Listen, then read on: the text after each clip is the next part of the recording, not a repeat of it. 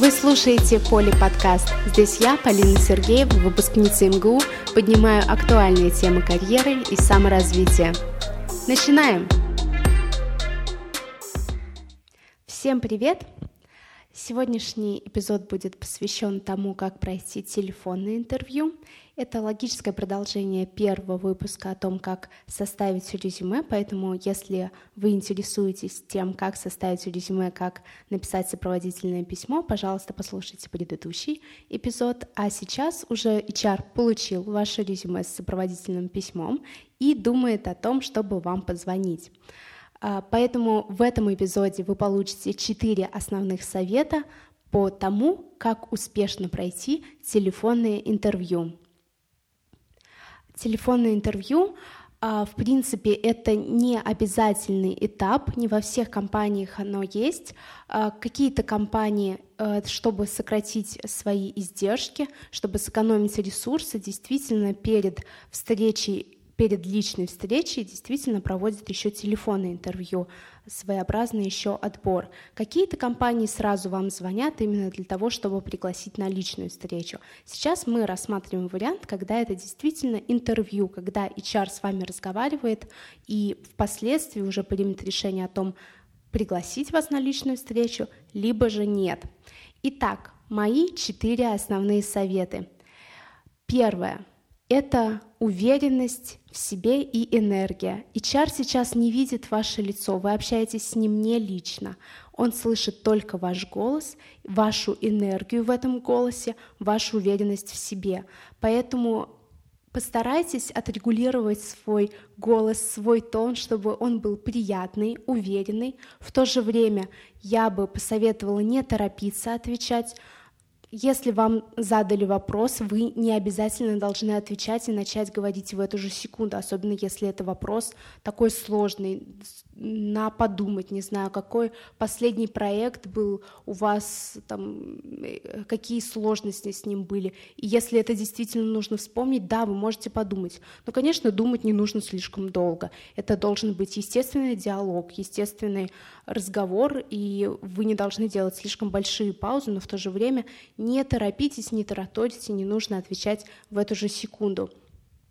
Старайтесь продолжать разговор в естественном русле, держите внимание HR, поймите, что HR сейчас разговаривает с вами, и если вы начнете rambling, как по-английски, да, если вы начнете а, немножко говорить, э, отрываться от темы и нечетко отвечать на вопросы, то, скорее всего, вы теряете внимание HR и вы теряете свои шансы на то, что HR вас позовет на личное интервью.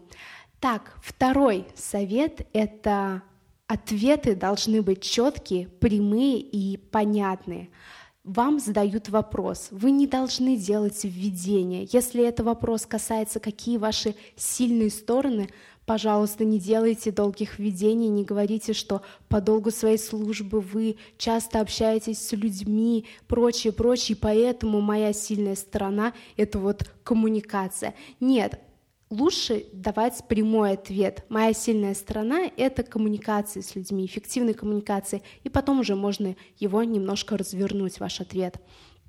Лучше отвечать в течение первых 5-10 секунд прямо на поставленные вопросы. И если что, вы уже потом дадите какие-то развернутые комментарии. Самый сильный тезис, он должен выходить первым, чтобы как раз держать внимание HR на вашем ответе, чтобы он вообще заинтересовался и продолжал вас внимательно слушать, а не отвлекался на свои дела, не смотрел там, может быть, кому, какому кандидату он уже позвонит следующему. А, хороший совет, кстати, записать свой голос на диктофон. Это как раз если вы уже разослали свои резюме, сопроводительные письма и думаете, что, возможно, вам скоро уже HR позвонит, вы можете готовиться, вы можете записывать свой голос на диктофон. В принципе, Вопросы HR — это ни для кого не секрет. Вы можете, как в интернете, посмотреть самые популярные. В принципе, вы примерно ожидаете, какие вопросы могут быть. Вы можете на них отвечать, записывать свой голос на диктофон и отрегулировать все вот эти моменты. Третий совет. HR хочет быть уверен, что вы подходите именно технически по квалификации. Поэтому мой совет, чтобы вы правильно описывали свои технические навыки и дали понять HR, что вы действительно подходите под эту вакансию, что ваш опыт, что ваши знания, ваше образование отвечают требованиям вакансии. Для этого э, как раз я советую то, о чем я говорила и в предыдущем эпизоде, открыть э, описание вакансии, посмотреть там ключевые слова, чего хочет, э, какого кандидата хочет потенциальный работодатель, и отвечать уже, соотнести с этим свой опыт и отвечать именно в русле того, что нужно потенциальному работодателю. Поэтому, конечно, не обязательно использовать прям именно его терминологию, которая в job description у него есть. Э, вы можете использовать синонимы, но легче э, вам убедить HR в том, что вы действительно подходите, если вы будете говорить на одном языке с описанием вакансии, на которую вы пробуетесь. Потому что если HR поймет, что вы не подходите, либо он не сообразит, что это примерно одно и то же, то ему очень легко отложить вас в сторону и пригласить уже на личную встречу другого кандидата, который смог донести, убедить HR, что действительно он right fit, да, действительно подходит на эту позицию. И четвертый совет это резюме. Для этого вы, конечно, можете послушать еще предыдущий эпизод, но я обращаю внимание, насколько важно хорошее, действительно продажное в хорошем смысле, да, что вы умеете себя продать, вы должны составить резюме так, чтобы HR, когда с вами разговаривает, он смотрит только на ваше резюме. Так вот, это резюме, оно только в первый раз сейчас действительно детально оценивается. До этого HR отобрал из большого количества кандидатов, кандидатов тех, которым он будет звонить. То есть сейчас э, до этого резюме ваше подробно не было анализировано, и сейчас как раз HR, разговаривая с вами, детально ознакомливается с этим резюме, поэтому заранее постоянно свое резюме улучшайте, подумайте, что в нем не хватает. Может быть, вы недостаточно четко описали свои технические навыки. Может быть, вы не дали понятия о своих достижениях на предыдущих местах работы. Обращайте внимание, будьте уверены, что ваше резюме действительно успешное, захватывает внимание HR и действительно подходит на ту вакансию, на которую вы пробуетесь. Итак, HR во время разговора как раз ознакомливается с вашим резюме, сделайте это резюме идеальным.